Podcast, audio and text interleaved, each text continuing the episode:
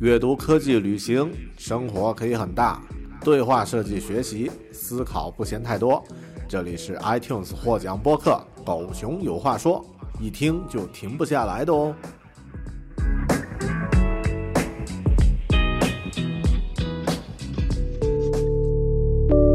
每年我都会将自己在这一年看过的电影、电视剧做在 IMDB 这个网站上进行一个记录，也包括啊、有的时候呢会将自己读过的书会在呃 Goodreads 这个网站进行记录。那么从今年开始呢，我在 IMDB 上呢也把电视剧和在这一年玩过的游戏同时进行记录，因为。啊，主要原因呢就是 IMDB 它提供了这些数据，那么将它全部整合到一起非常方便。所以啊、现在来看，我在二零二三年，如果是将电视剧、游戏、电影这些呃这种啊、精神世界的消费品累积在一起的话呢，一共有五十七个呃作品在这一年被收藏和消呃和我进行进行这个呃进行消费啊。那么应该在今年剩下几天呢，可能还会增加几点啊，增加几个到六十，所以。呃，还算精神世界还算比较有啊、一直都有各种各样的故事陪伴啊、还挺好的。那么在电视剧方面呢，今年看了大概一二三四五六七八九九部电视剧，但我觉得如果要选的话呢，有五部电视剧我在二零二三年看过啊、有的是这一年推出的，有的可能是之前的，但都强烈推荐。那么呃，我就推荐一下今年新推出的这个电视剧集。那么呃，就以往的一些，比如说像那个 Rick and Morty 啊这种啊 Rick and Morty，或者是呃其他的就不多说了啊，因为一直都很经典。那么今年推呃推出的电视剧呢，第一我觉得是这部《怒呛人生》Beef 啊、非常棒。就是它是那种剧情和表演和这个拍摄各方面都做得非常到位。那么特别适合呃，如果有一些朋友是人在海外，有一些这个海外生活的背景的话，可能更能理解那种亚裔移民，然后互相之间在一个啊、移民的城市产生碰撞的这种啊、这种啊、情绪和感觉。第一部啊，《怒呛人生》Beef。第二部呢，想推荐的是在 Apple TV 上。可以看到看到的一部电视剧叫做《Silo》啊、谷仓桶仓。那么这部电视剧呢，是一部网络文章叫做《羊毛战记》改编的一部科幻作品。那么应该是苹果有投资，所以它的制作呃就是舞台布景、表演各方面都非常到位。女主角的演绎也非常的有感觉。那么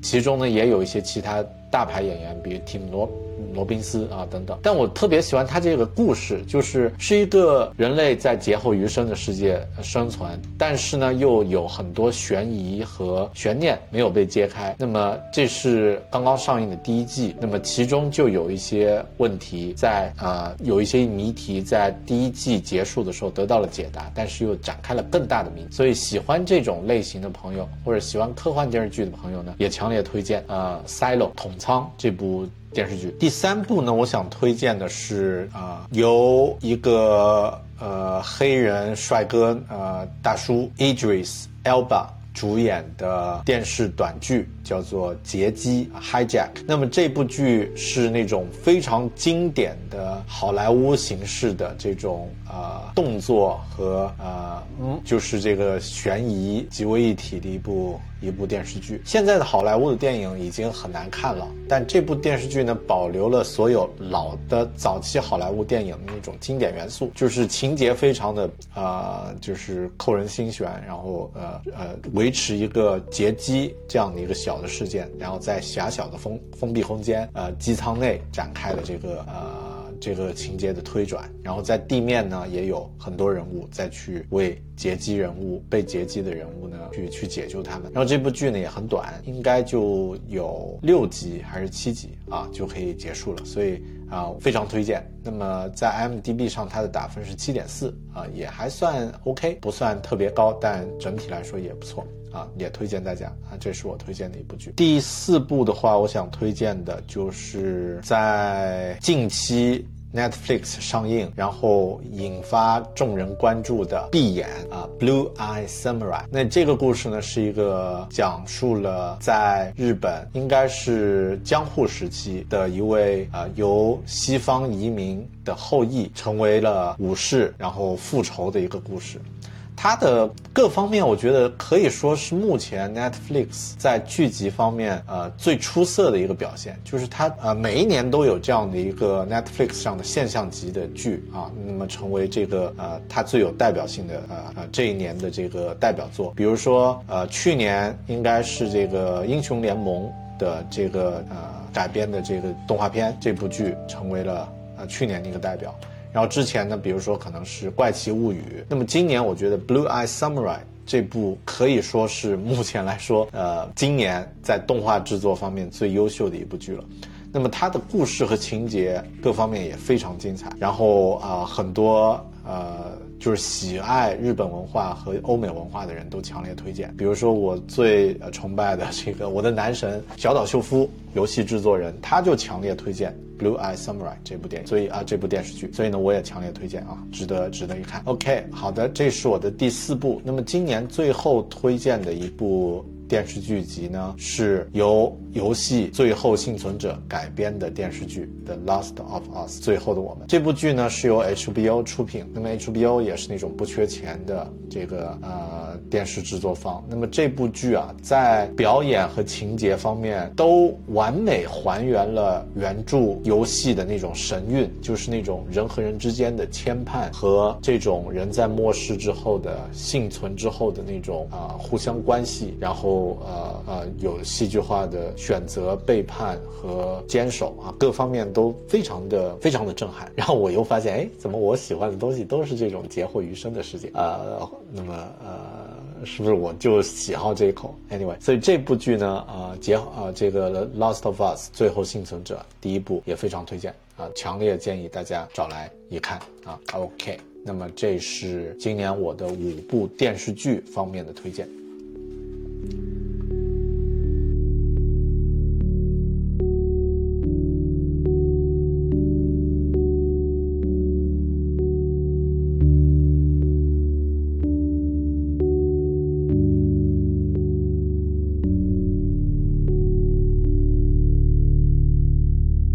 接下来回顾一下我在二零二三年玩过的游戏，以及玩游戏的一些心得和感悟。二零二三年呢，我应该是在下半年的时候开始觉得人生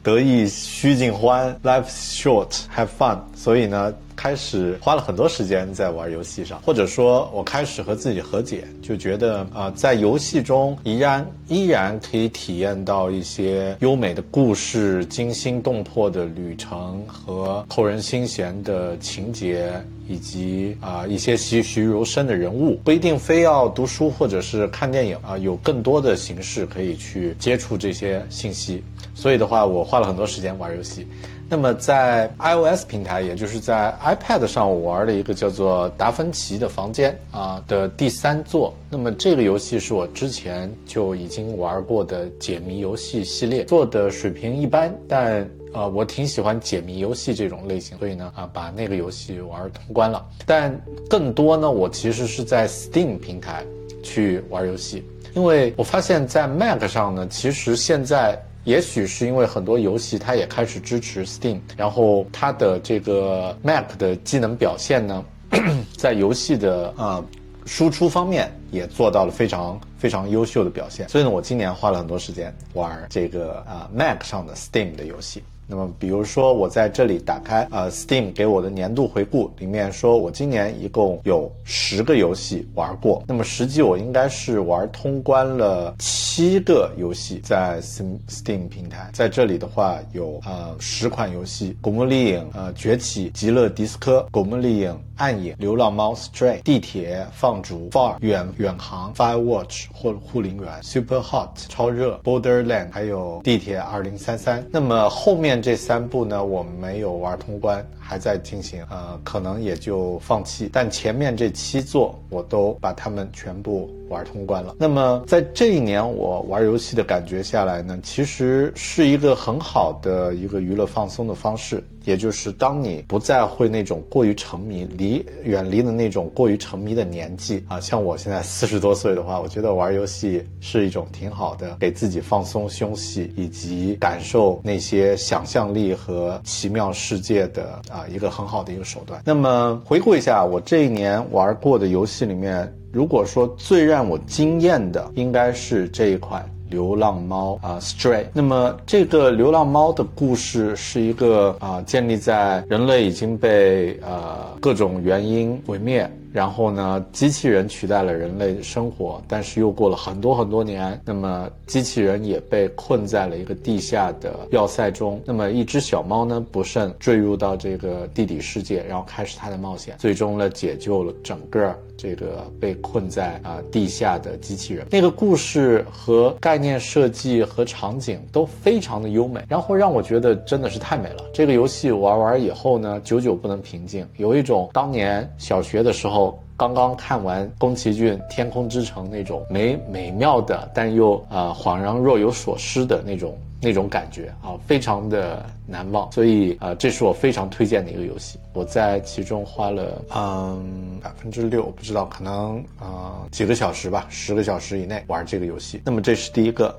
第二个要推荐的呢是啊，我通关的这一款啊，《古墓丽影：暗影》。那么这个游戏呢，因为《古墓丽影》这个游戏，我觉得可能陪伴了我二十多年吧。很很小的时候，我在我们生活那个小县城里面，第一次出现了网吧，然后我去网吧里面玩游戏。去玩那个呃，就是游戏机包机的游戏，那么就是在 PS 上面玩，当时还是三角方块的这个《古墓丽影》。那现在这个游戏已经进化到了一个非常不得了的这个视觉上的一个表现，所以啊，这是我呃今年玩的第二个，我觉得从故事、视觉和游戏感各方面都算是非常出色的一个。啊，一个游戏，而且非常适合娱乐，就是它整个故事是那种啊，能够让你能够投入其中，然后呢又不觉得闷，是一个标准的娱乐。娱乐型的这个游戏，所以非常啊啊非常满意。那么我觉得的确值得这个售价。那么呃这是第二个游戏，第三个也就是今年我觉得最从世界观和叙事和它的这个故事剧情方面最让人回味无穷的一个游戏《极乐迪斯科》（Disco Elysium）。这个游戏呢非常另类。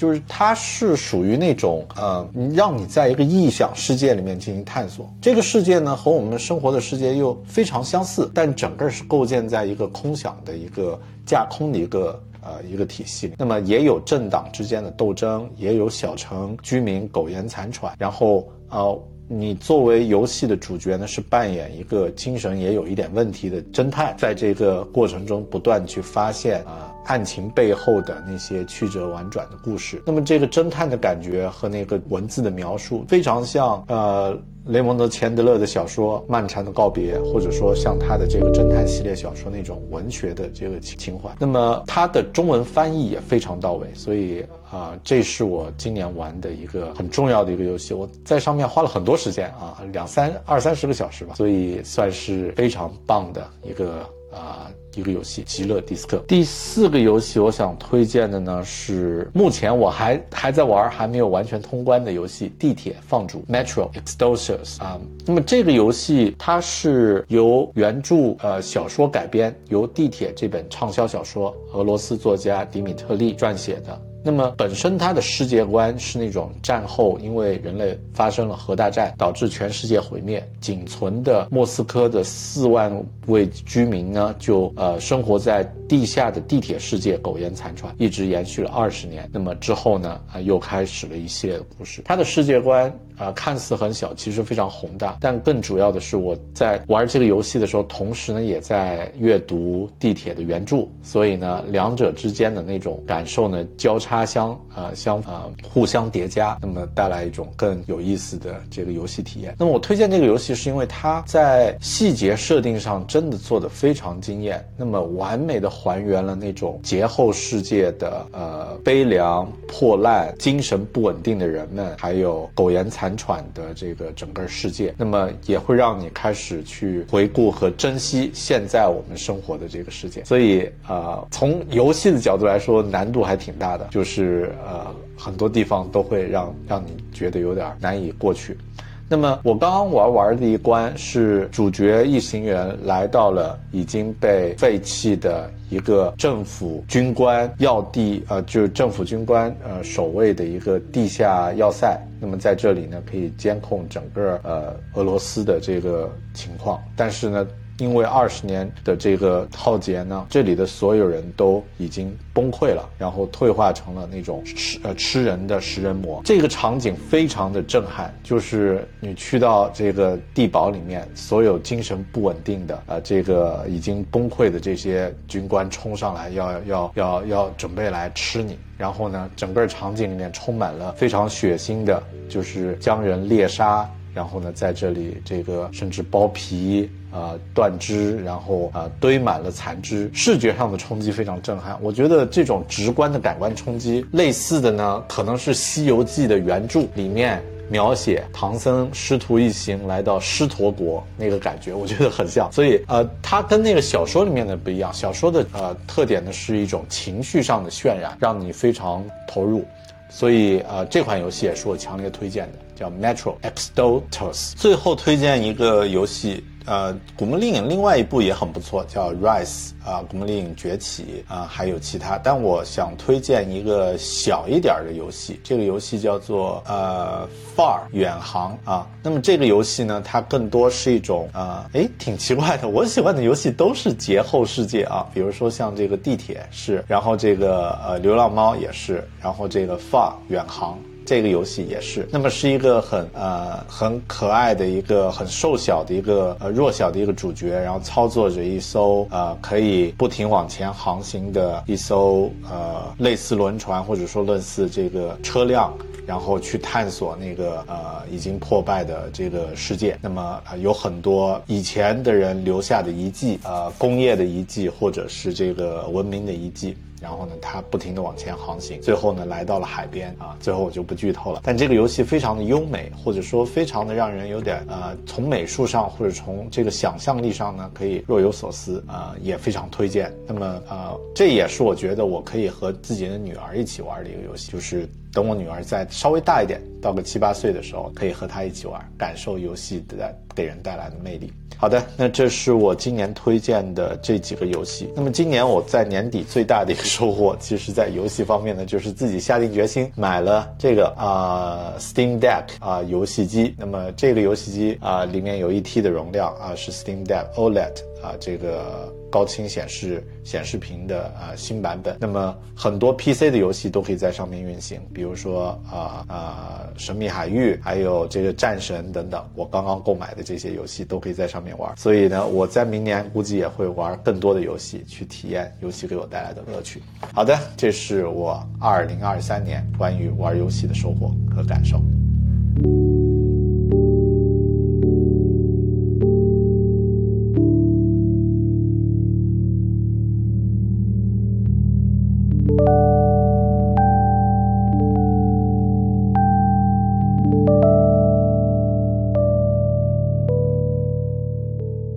来说一下电影吧。电影的话，就像我刚刚说的，我在二零二三年电视剧加游戏加电影一共有五十多个 title，五十多部作品。那么电影大概看了四十部左右啊，我觉得从观影数量上来说还挺可观的。那么也有一些非常短的片子，比如说像第一个这个 Anima 是一个试验短片，十多分钟啊。然后像 Netflix 上有推出的一些试验短片，比如天鹅，还有这个呃呃。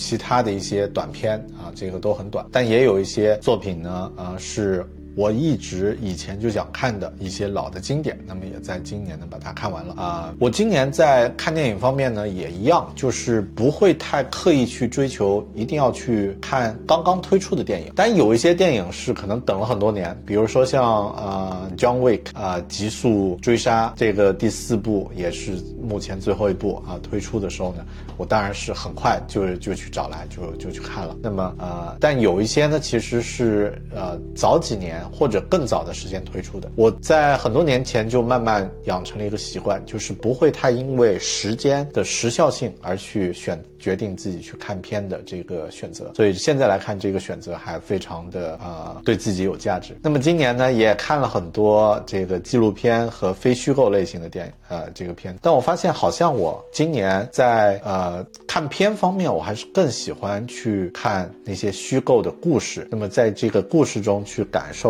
啊，这个生活和呃想象带来的不同的东西，所以呢，呃，今年大部分的阅读啊，阅读还是以非虚构为主，但呃，电影方面其实主要还是虚构的。那么从这四十部电影里面，很多还是烂片了啊，比如说像很烂的，像这个什么怪物猎人，哇，太烂了。然后包括有一些呢，真的是非常无脑，比如说这个 Extraction 第二部。啊，不知道它中文怎么翻译的啊。那么真的是这个，就看完就什么都没了。然后啊，有一些呢平平无奇啊，比如说这个《银河守卫者三：银河护卫队》第三部啊，还行，就是娱乐一下可以的。然后包括什么《星球大战》第呃第三部终结篇，那也还行，就勉强看一下。但有的电影呢，的确是以前就久闻其名，真正看的时候呢，让人惊艳不已。比如说这个啊，《爆裂鼓手》（Whiplash），哇，当时我。看的时候那种一动不动，就是完全被那个故事和表演抓住。一点都不能呼吸的感觉。呃，那么如果要评论的话呢，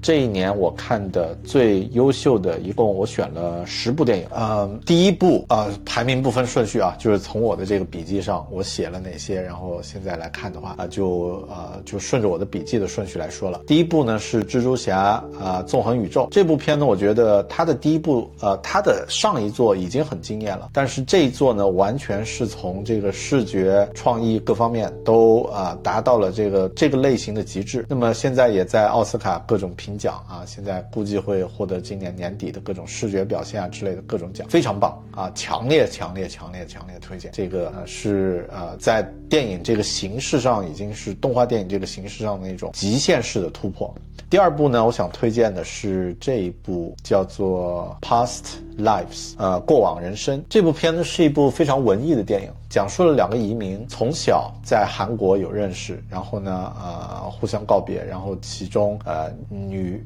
女主角呢来到了美国，开始她的新生活。然后很多年之后，他们重新呃这个联系上了，然后呢开始啊有有有恋爱。但再之后呢，女主角要去追求自己的事业，两人又分开。然后再过几年之后，他们呃终于见到了对方，非常细腻，而且我非常喜欢这种欲说还休之间的这种气质啊。怎么说呢？看这种电影，你反而会非常投入。而不像看一些打打杀杀的电影，可可能看到了就啊，又是这种啊，就完全可以放弃。我觉得可能因为我们现代人被那些特效折磨的太多，所以这种类型的电影呢，非常容易打动人。而且你可以从它的 IMDB 的得分八分，也可以看出它的这个呃质量是非常高的。第三部我想推荐的是一部叫做《金》的电影，非常巧，刚刚推荐的《过往人生》。和现在的这部《金》都是由同一个制作团队 A 二十四推出的。那么这个 A 二十四呢，在这几年也是风头无双，他们也做了这个呃奥斯卡获奖的《瞬息全宇宙》，然后这部《金》呢也是一部获奖作。那么讲述了一个啊，因为性格自闭在家，然后呃体重超重。的一个呃一个呃一个中年男子生命的最后几天的故事，嗯，我就不说感人了，就是他让我们触摸到了一种可能性，就是在那样的看似肉体上已经呃不堪的这种肉体，他精神世界是什么样，可能会有多么优美和呃甚至是宽广的这种精神世界，嗯，对，很值得推荐。那么这是一部呃情节片，精。第四部想推荐的是一部悬疑片，也可以说叫恐怖片啊，叫《我们》。这部片呢是来自于黑人的导演啊皮尔乔丹。那么他的。故事其实是一个非常闭环的呃这样的一个故事。然后我也很喜欢这个导演那种故弄悬念的风格。他以往的作品像这个《逃出绝命镇》，还有呃这个《Nope》啊，不要啊这几部作品呢都是我很喜欢的类型。那么这部片子呢，它在故事情节方面也非常的呃惊悚啊，细思极恐的感觉啊，然后也能够自圆其说啊。关键呢是那种黑暗的气氛塑造塑造的非常到位。然后演员，你看他的这个海报，我觉得看见这个海报都会觉得有点害怕。然后还不要说他的这个预告片什么的，也让人很有很有这个背脊发凉的感觉。但不是那种直接的惊吓，不是那种恶心的惊吓，而是那种心理上的啊。那么最终的故事呢，也让你觉得细思极恐。所以啊，同样推荐我的第四部，二零二三年的推荐。我们第五部呢，就是大白，呃，就是很直白的打打杀杀啊，约翰啊，怎么怎么呃，这个 John Wick 极速追杀第四部啊，这一部呢，将这个系列继续往后深，呃，就是深入，然后打到了巴黎，呃，各种各样的这个有新式武器也出现了，然后更多的这个打斗场景，呃，本身这个呃这部的长度也很长。接近两个小时，四十多分钟，快三个小时啊，一直打打打啊！我老婆当时看的时候是睡着了啊，但我还挺喜欢那些打斗的场面。嗯，那么从故事上呢，没什么好吃，没什么好多说的。这个故事一句话就可以描述啊，这个狗被杀的这个杀手复仇，然后杀骗这个。自己的仇家，呃，评价呢，好像我觉得最惊艳的还是第一和第二部，那么后面这两部呢，就有点儿啊为了拍而拍了，然后动作呢也没有那么凌厉了，但啊还是值得一看，从制作方面还是值得一看。第六部就是刚刚说的这个《We Plush》啊，爆裂鼓手这部片里面的这个教官啊，就是这个由啊 J.K. Simmons。这个呃大叔演的这个音乐老师可以说是电影上虽然是个正常人，但可能是最让人害怕的一个反反派啊。呃，为了他的那场表演，我觉得都值得。然后最后的那个鼓手演奏的那一段，也让人觉得呃几乎是呃就是让你看出那种肾上腺素分泌的感觉，非常值得一看。八点五分，IMDB。下一部我的二零二三年推荐呢是一部印度电影。R R R 这部片呢是一部娱乐片，那么他把印度历史上的两个人物啊，用现代人最容易理解的这个呃故事叙事方式重新讲述了一遍。然后英国人呢是在其中呢是一个反反派啊，是殖民者。那么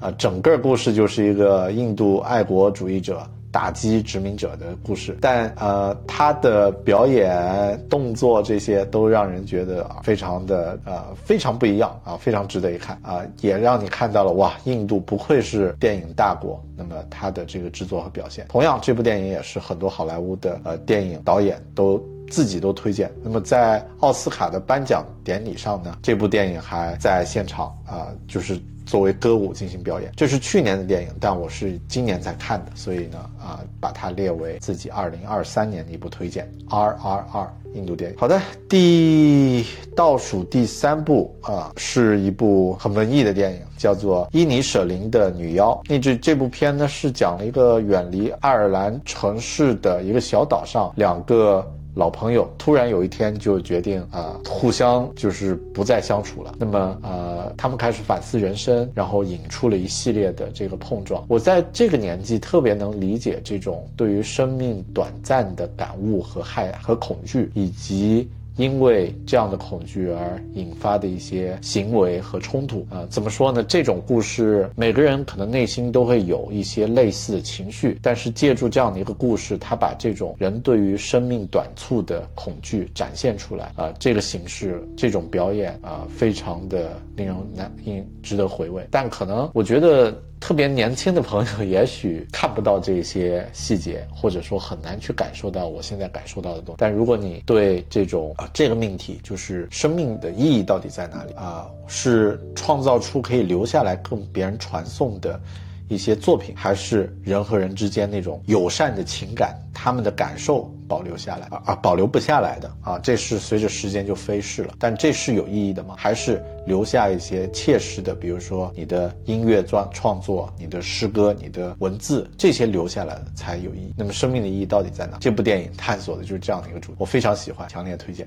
倒数第二部要推荐的这部片子呢，不是因为它做的有多好啊，而是因为我看了实在太多遍啊，《超级马里奥大电影》。为什么我会看太多遍呢？因为陪着我的女儿看啊，我女儿非常喜欢这部片，那么她可能看了三四十遍，因此呢，我被迫也看了十遍左右啊。但这部片呢，也让我们回忆起了那个红白机马里奥大金刚的时代，而且呢，刚好我在今年写了一篇专栏啊，写了一个专栏叫做《回到奔的年代》，在讨论当时这个呃。呃，任天堂席卷全球的故事。那么，呃，这部片呢也算是一个很好的一个回忆。当然，这部片里面充满了大量的彩蛋。如果你玩过游戏，对这个呃那个年代的记还有一点记忆的话，哪怕看面看前面的五分钟，都会看到大量的彩蛋啊。也是值得推荐，这部片的票房也不得了啊。OK，这是推荐的第九部，第十部我觉得一直在说洋人的电影，所以一定要推荐一部华语电影。但啊，我在今年没有看新的中文片，而是看了这部老片，由杜琪峰